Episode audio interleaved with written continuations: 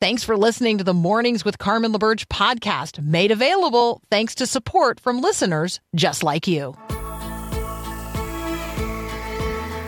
Helping you wake up, remembering this is our Father's world. This is Mornings with Carmen LaBerge on Faith Radio.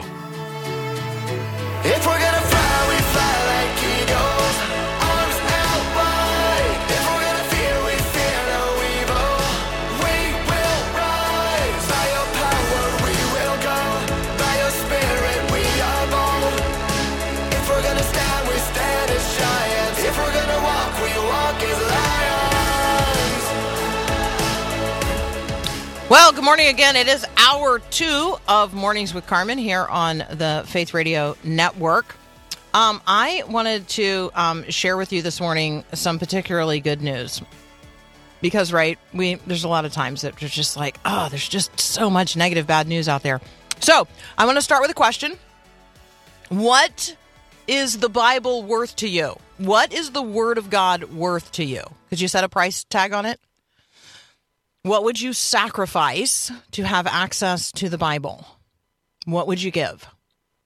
Reuters is reporting this morning that the world's oldest Hebrew Bible is going up for auction. It is going to go on display in London next week uh, before an auction in May. And they anticipate that it could sell for upwards of $50 million. This is according to Sotheby's. Um, and so I just uh, asked the question again what's the word of God worth to you? What would you sacrifice to have access to the word of God? So this uh, particular um, Hebrew Bible uh, is um, is called the Codex Sassoon, uh, and it's very likely to become the most valuable printed text in the world ever sold at auction. Um, it is named after its previous owner, David Solomon Sassoon, who acquired the Bible in 1929. Um, he has a pretty uh, extensive uh, private collection of Judaic and Hebraic manuscripts. Um, and so it's pretty rare for a uh, codex of this age to come up for sale, right? And some of us may say to ourselves, hey, don't you feel like that shouldn't be privately owned? But this is how this works, right? Everything is for sale in the world, including the oldest copies of the Bible. So this um, particular um, codex is uh, believed to be um, over a thousand years old. Um, and so, anyway, quite valuable. I just, you know, how valuable, how precious to you is the Word of God? What would you sacrifice to have access to the Bible? Like, what we really value um, is probably answered by what we are willing to sacrifice in order um, to continue to have access to it. You never own the Bible, by the way. Whoever whoever ends up buying this copy of the um, of the Bible uh, isn't going to own it right? Because that's just not how it works. This Bible, think of all the hands, think of all the hands over uh, over a thousand years that this Bible has passed through. Think of all the eyes that have read it. Think of all of the hearts that have been changed by it. Um, nobody owns the Bible, and nobody's going to own this Bible. Someone is going to get the particular privilege of being a steward of it for a season, um, but nobody's going to own it um, because it's the very Word of God. So, just a uh, encouraging um, headline to start with this morning. The news out of um, southern Turkey and northeast Syria continues to just be absolutely heartbreaking. Yes, there continue to be miracle testimonies of um, people continuing to be pulled from the rubble, um, but you know, one story of uh, of survival, um, and then ten thousand more confirmed dead. Um, and that's probably how it's going to go until there are no stories of survival and only stories of um, of counting the dead. Who has survived? Um, well, in every story that you read, there there will be one adult and then there will be ten children. Um, the orphan crisis in uh, in southern Turkey and northeastern Syria is absolutely now catastrophic. Um, and we just talked about being orphaned believers or feeling like orphaned believers disconnected from uh, community of faith and the family of God. We're talking here about um, orphans in in the more natural sense of the term, children who literally no longer have anyone to raise them. So we're going to talk with Rick Morton from Lifeline Children's Services about global orphan care um, as we bring these children into view. You're listening to Mornings with Carmen. I'm Carmen LaBerge. This is Faith Radio.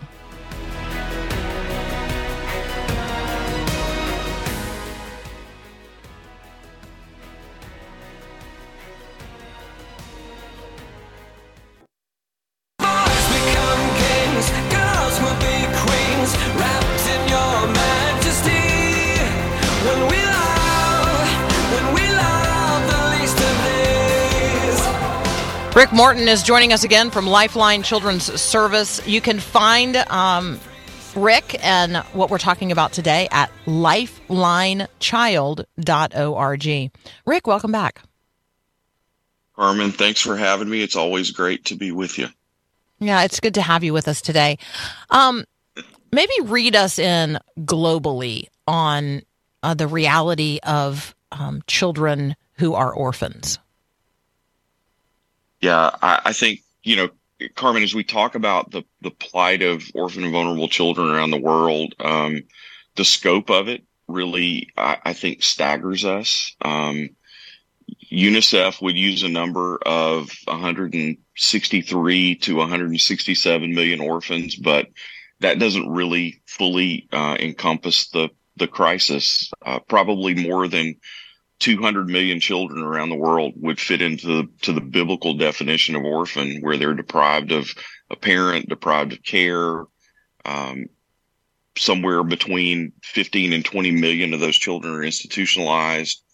Um, and and I think the thing in the body of Christ that we have to remember is is that many times we think of this in terms of of adoption, but that probably less than one half of one percent of that 200 million children, uh, the answer is adoption, and and especially international adoption. And and so I think even when uh, stories like you you've told this morning and talking about the the crisis that's going on in Turkey right now is is we need, really need to think kind of broadly and deeply about how we engage to to step into the to the misery of of those kids because that's what that's what James 1 127 is all about. It's it's about pastoring, shepherding, standing in the gap for children that don't have a voice and don't have a way.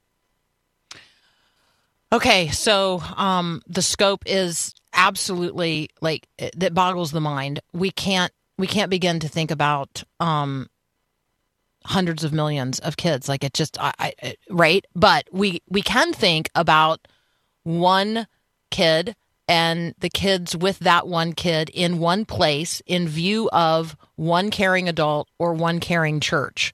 So talk with us about how we um, get ourselves rightly focused on equipping the people who are already in a position to care for these vulnerable children. Um, like how how do you equip a caregiver? How do you equip a church in a local community where these orphans already live Well, I think the first thing is that you you think differently about the task a little bit, and I appreciate the way that you even approached the the conversation because um, many times we think that our response is that we need to go, we need to be present, we need to set up orphanages, we need to create work in places, and and I think looking at this as the Church of the Lord Jesus Christ, part of what we realize is is that the the church is present everywhere, and and and us enabling and equipping the church wherever the church is to minister to orphans in their own community is is the frontline way to do that. We um, kind of thinking on scale of of even a disaster that like you talked about with Turkey. We were engaged last year in the floods in, in Pakistan, and one of the things that we saw happen was the church that was already present, that was already ministering to uh, orphan and vulnerable children, that was that was already engaged. We were able to, along with other partners, go in and resource them and build capacity so that they could minister to the burgeoning number of orphans that were presenting themselves as a result of the floods and and and so I think the the philosophy is that we take what we have here in knowledge and resources in um, you know even tangible resources and and we focus on pouring those into people who are present 52 weeks a year, seven days a week, 24 hours a day in in the lives of you know of these vulnerable children. And so rather than thinking about missions as being this you know one-off thing that we do on a seven-day trip to go get really tired um, we th- we think about how do we pour into the people who are going to be present always because that's the healthiest thing for kids. Um, it's also uh, it's also a really good ecclesiology. It's a great way of looking at the church and and building up the church uh, around the world.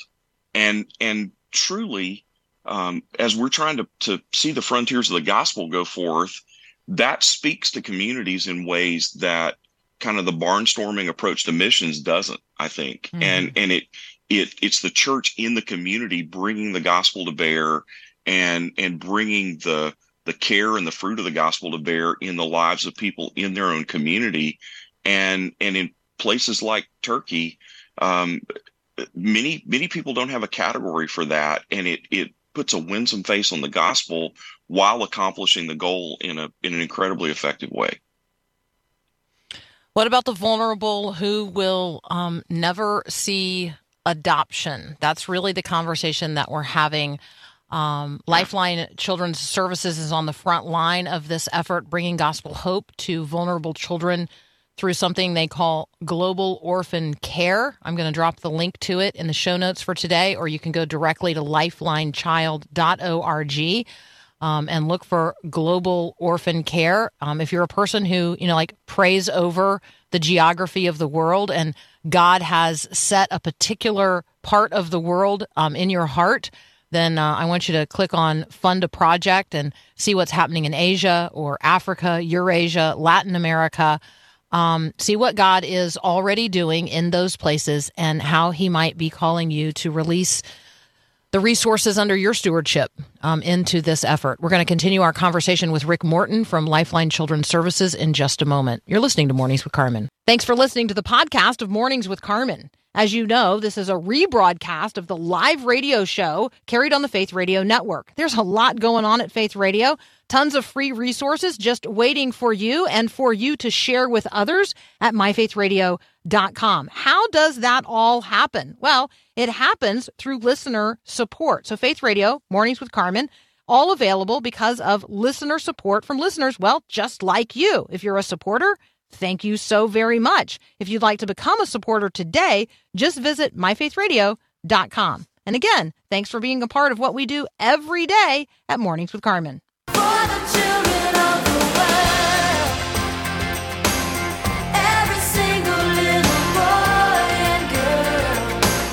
We're continuing our conversation with Rick Morton from Lifeline Children's Services. You can find Rick and what we're talking about today at lifelinechild.com org. Um, Rick, let's pivot just slightly and talk about Mission Kid. What is Mission Kid, and maybe how does that tie into this conversation about global orphan care? Well, Carmen, we have a conviction that um, that there's no one who's too anything in the church to participate in orphan care. You're not too old, too um, you know, too busy, too anything, and and you're also not too young. And we really believe that that part of the key to the church engaging uh, the orphan crisis well is is kids early on learning the gospel mandate for um, for caring for orphans, and so we've created Mission Kid as a supplement to summer missions programming that eh, that can help kids to connect to children just like them around the world, um, hear their stories, see their stories, have an opportunity to understand a little bit about their life and their plight, but not just understand the differences, understand the similarities in a really engaging way that that gives them an outlet to know how to begin to step in and, and pray for and advocate for orphan vulnerable children around the world. And and so Mission Kid, uh, we we currently have three modules available. Uh, there's one about uh, children in Liberia There's also one about children in Ukraine, which came out last year uh, in the midst of the the war in Ukraine and kind of God's providential um, uh, timing for us that that we were able to bring that to bear. And then this year we're introducing a module on India, and so it's a great thing to be able to use in uh, say like a missions moment in a VBS or in a summer children's camp or in some some, some other sort of engagement that you're doing. Um, takes 10, 15 minutes at the most. Uh, quick video, a learning segment, a craft there's a there's even a food element to it that you can kind of engage and and and really get close to the lives of these kids and and help children in your church to really think broadly and deeply about uh, the struggles uh, that some kids are experiencing around the world, but it also gives them a really tangible step to know how to step in. So I have a friend that used these um, as a part of what she calls um, backyard Bible study or backyard Bible. Mm I can't even remember what what they called it. But so instead of expecting that the kids who lived in her neighborhood would all go to vacation Bible school because that was going to require like buy-in from their parents um, to actually like get them to a church, even though it was like less than a mile away. It was still like a mile that she knew those parents were not going to sign those kids up and get them there. Like that just wasn't going to happen. So she basically duplicated a like vacation Bible school style thing in her backyard. Um, and, you know, just like put out a sign in her front yard, kind of quote unquote advertising it. And kids came and she actually used this as a way of introducing them to the concerns of kids in other places. Um, and they did the little lemonade stand thing. And anyway, so I love this model of engaging kids as well in the conversation. Um, I think that's a really particularly beautiful part of the Mission Kid model.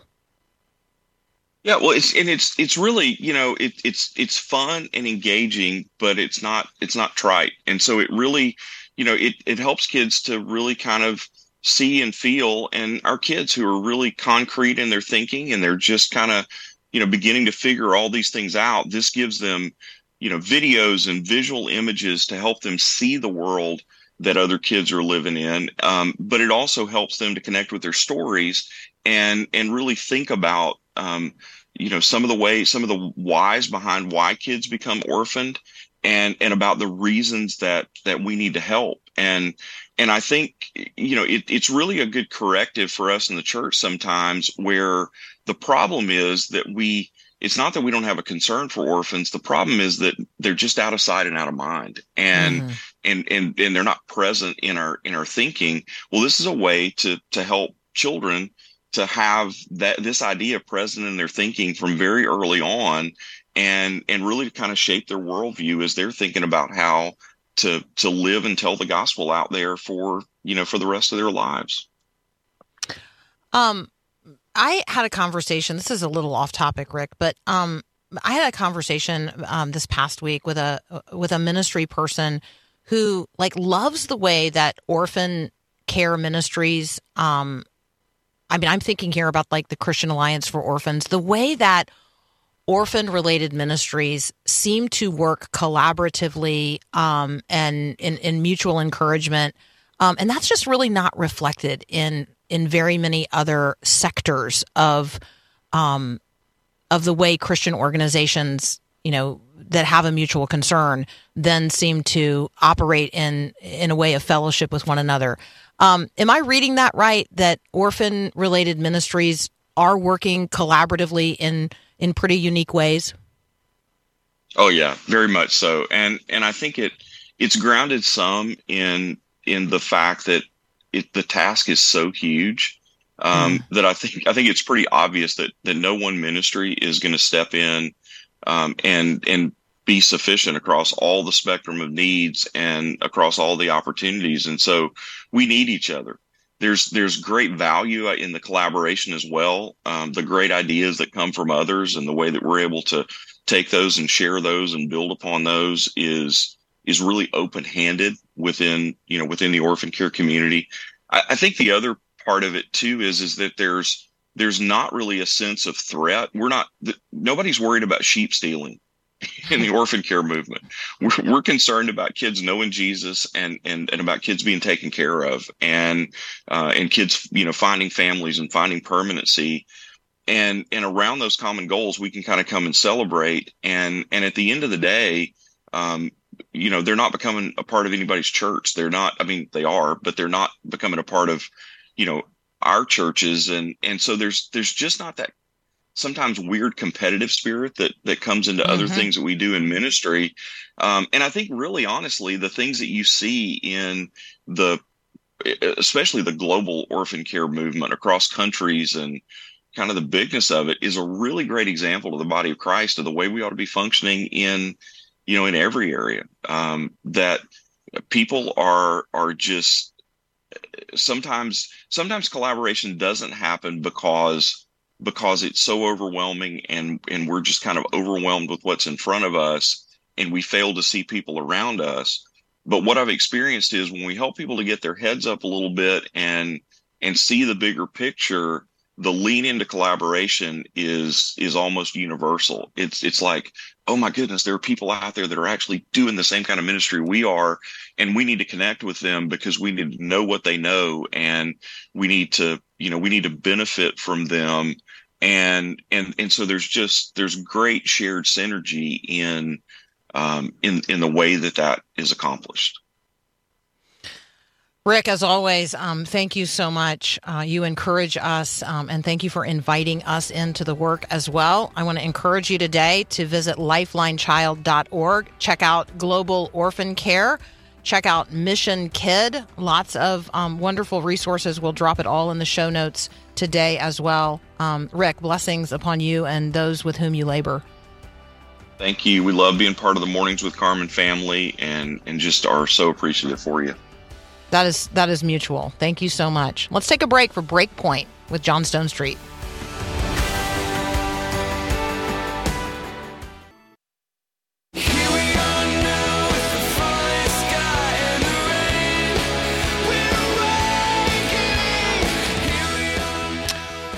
So, if you have been uh, reading any headline news lately, then you are probably aware of um, the release of a report on Monday by the Centers for Disease Control and Prevention, the CDC, um, on teen girls and what teen girls in America are um, reporting. And so um, this was a massive report um, of uh, of nearly twenty thousand teenage girls across the United States of America. Um, and according to the report, fifty seven percent of teen girls. This is uh, reporting in twenty twenty one. So, you know, now a little more than a year ago, seven percent of teen girls reported feeling quote persistently sad or hopeless. That's up 36% from just 10 years prior, which was the highest rate that had been seen in a decade.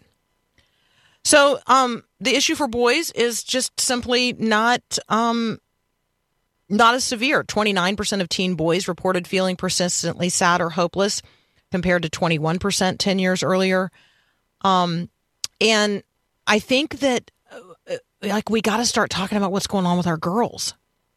30% of teen girls 30%, three out of 10 teen girls said they had seriously considered attempting suicide in the past year. 30%. Um, and you might be saying to yourself, that just can't possibly be true. Um, and the report or the survey did not ask about the reasons for them feeling sad or having thoughts of self harm. But anxiety and depression um, we certainly know have increased among um, teens not only during the pandemic but in relationship to um, to social media and uh, isolation and the breakdown of the family and on and on and on and on and on. It is a really really hard time to be a young woman in America, and so we want to talk with Cally Logan. She's the author of "Hang in There, Girl." Real advice from a big sister in Christ. She's going to join us next to inspire some hope and encouragement among teen girls today. That's up next here on Mornings with Carmen.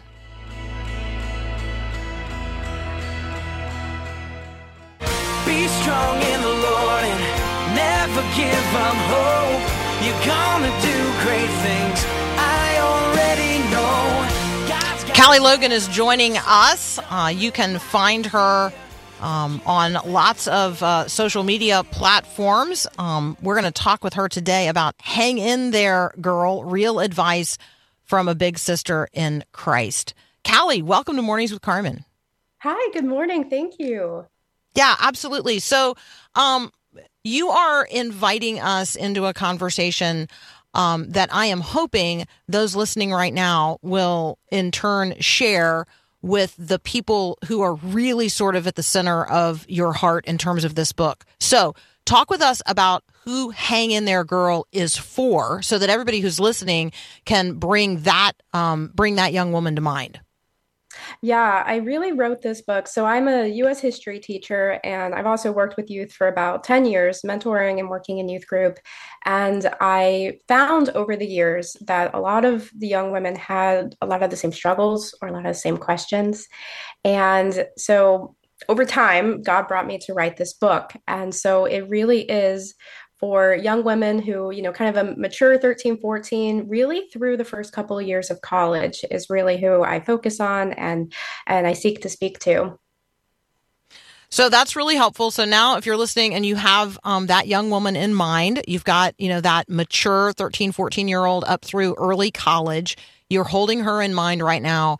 Um, that's the context of the conversation that Cally and I are going to have about the reality of trying to live as an authentic Christian, um, inhabiting uh, a, a social structure and even a church culture that is frankly not very Christian. I don't know how else to say that, but that feels like the what you're trying to write to. Like you're not just writing, highlighting the challenges that um, young Christian women face because of society. You're also writing it because of the challenges that young Christian women face because of quote church culture.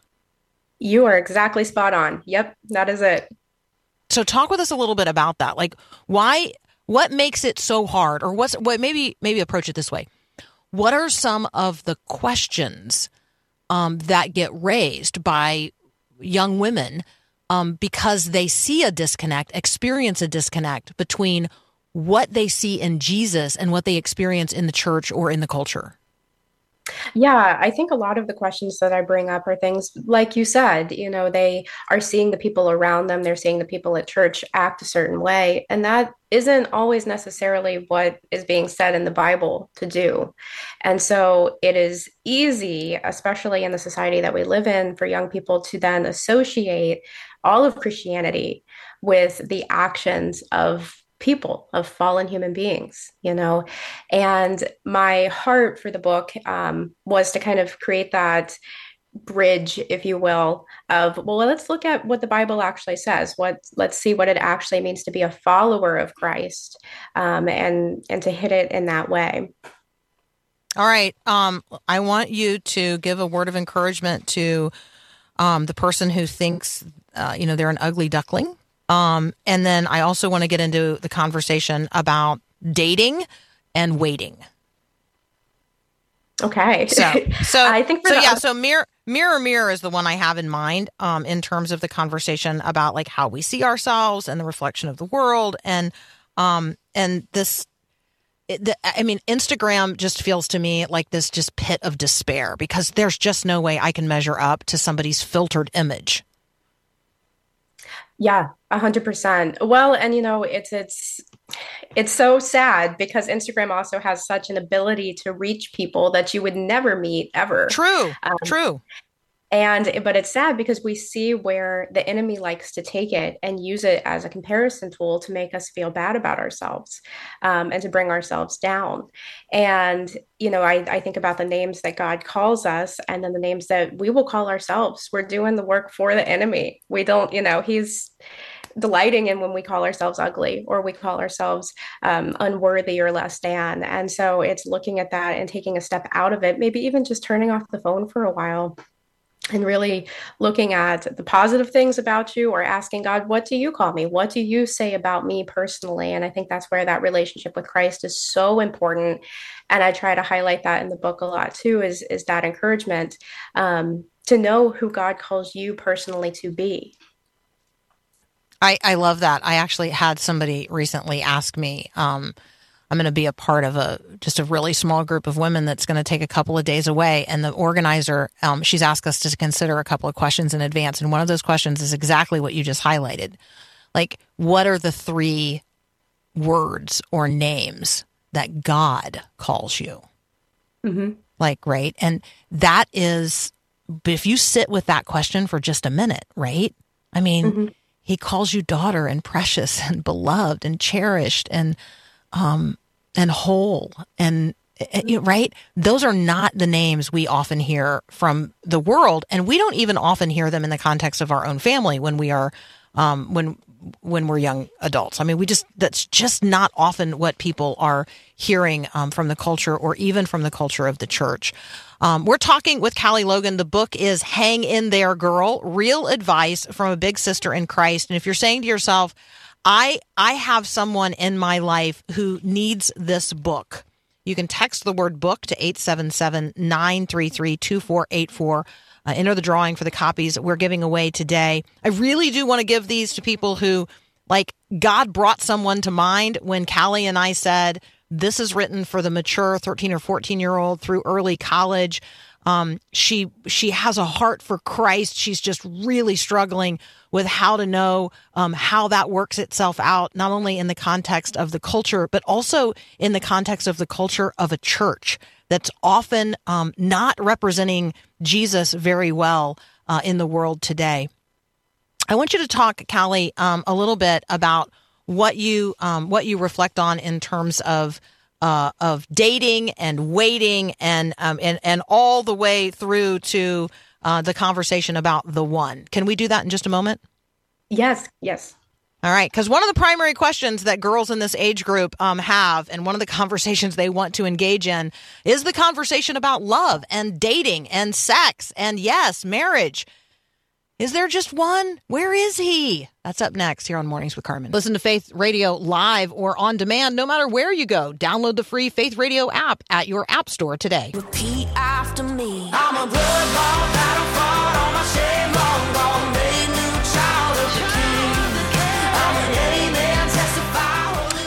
All right. Uh, if you've been listening to Mornings with Carmen for very long, you know I was single until my uh, early 40s. And so I certainly resonate with waiting for God to bring the right one. Uh, we're talking with Cally Logan today. She's the author of Hang In There, Girl. It's a conversation um, designed for young women, younger women, uh, maybe that older 13 to 14 year old through early college who really needs uh, a Christian who is a little further along than they are on the journey of discipleship to walk with them through this patch. Um, to conversational, it is easily accessible in terms of the language. Um, it's deep in terms of the conversations.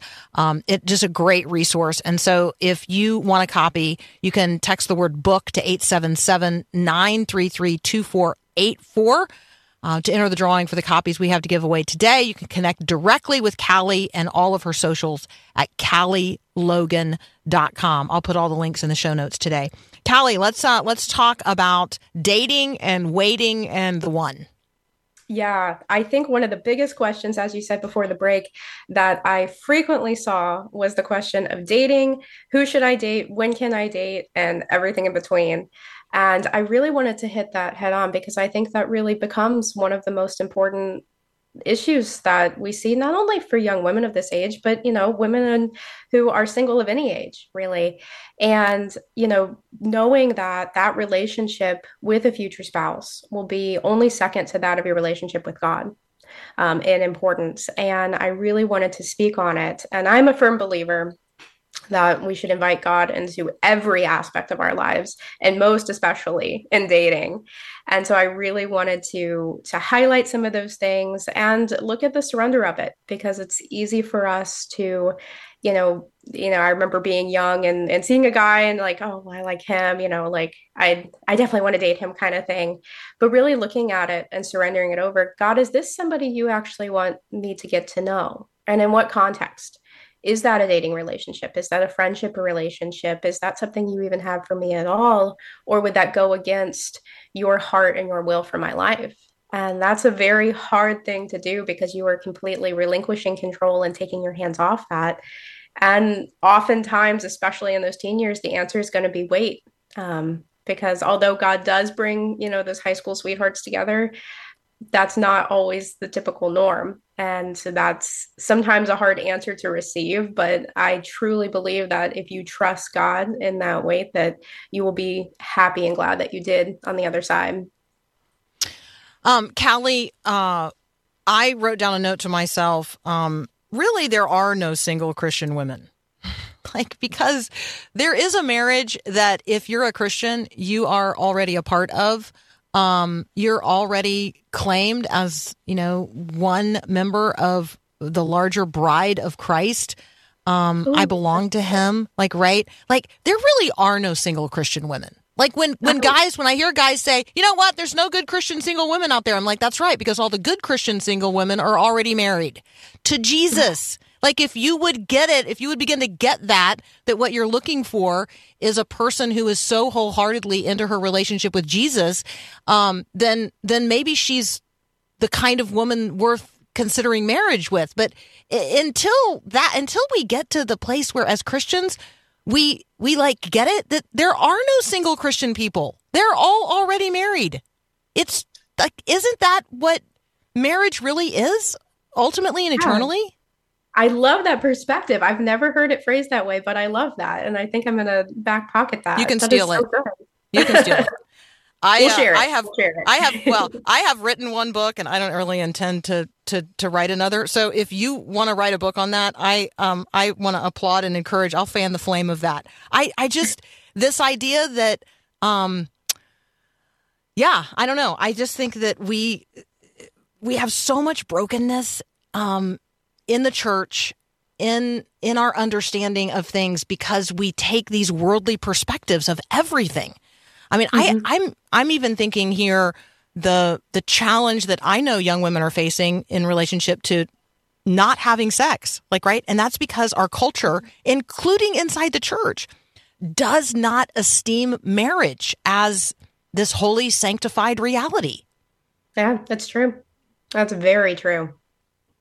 Such a challenge. And then that leads us to a conversation then about abortion. Like I just think about the number of people I know who are pro life, you know, in public conversation, but if it comes to private discourse within their own household, um, and you know the the plans I have for you, my daughter, going to college and graduate school and making you know making a name for oneself, is interrupted by uh, uh, an unplanned pregnancy.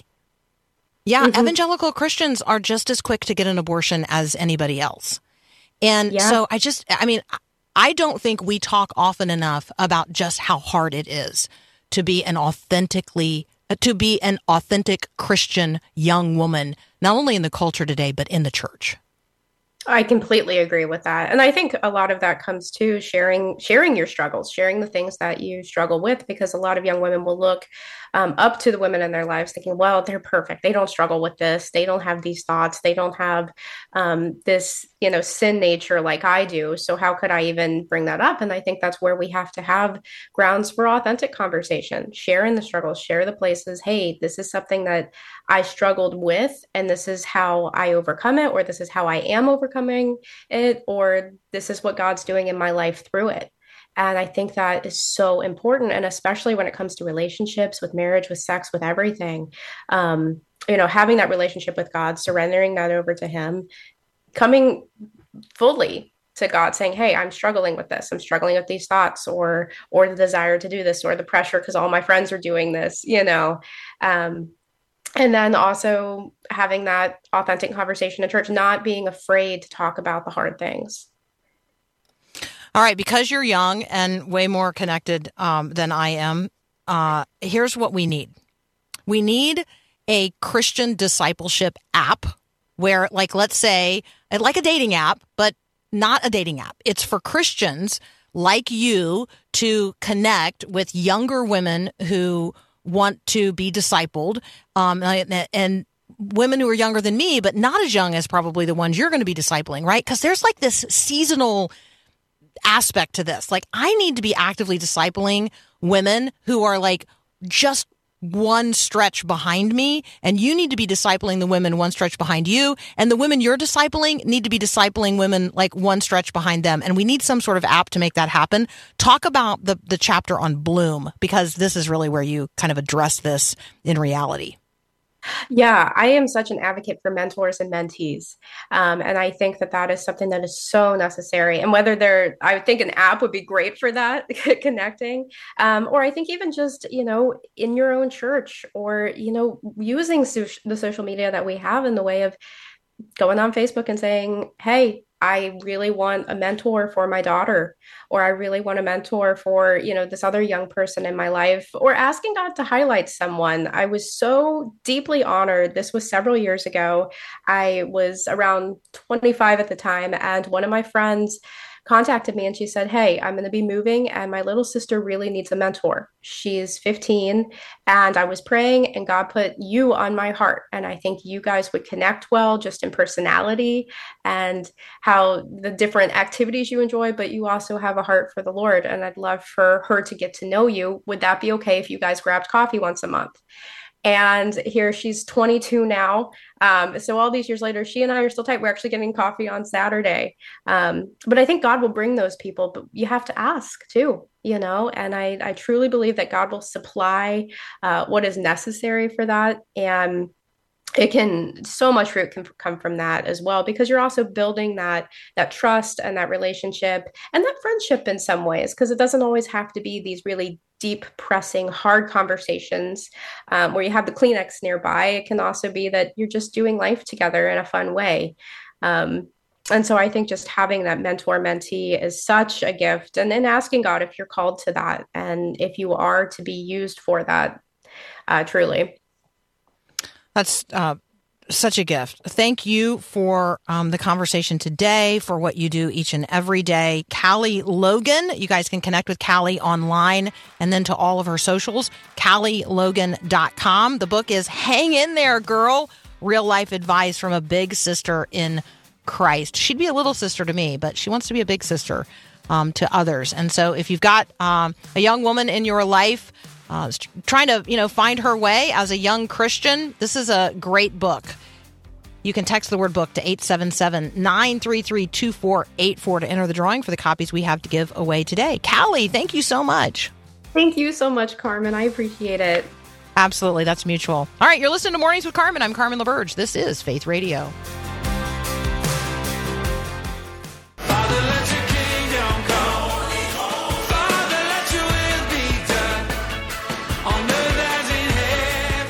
Okay, and now for something that I know literally nothing about, but it totally congested my uh, my news feed this morning. There is a show called The Masked Singer. Maybe you're familiar with it. Last night, the gnome was revealed. I didn't know what that meant.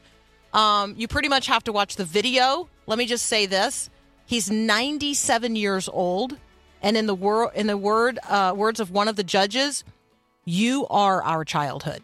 So I'm going to drop the video link in the show notes today. You can get the show notes wherever you um, subscribe to Mornings with Carmen as a podcast. You can also get them later today at myfaithradio.com. Um, who who would you imagine that might be? Thanks for listening to Mornings with Carmen LaBerge. Podcasts like this are available because of your support. If it's important to you to hear things that encourage your faith, click the link in the show notes to give now. And thanks.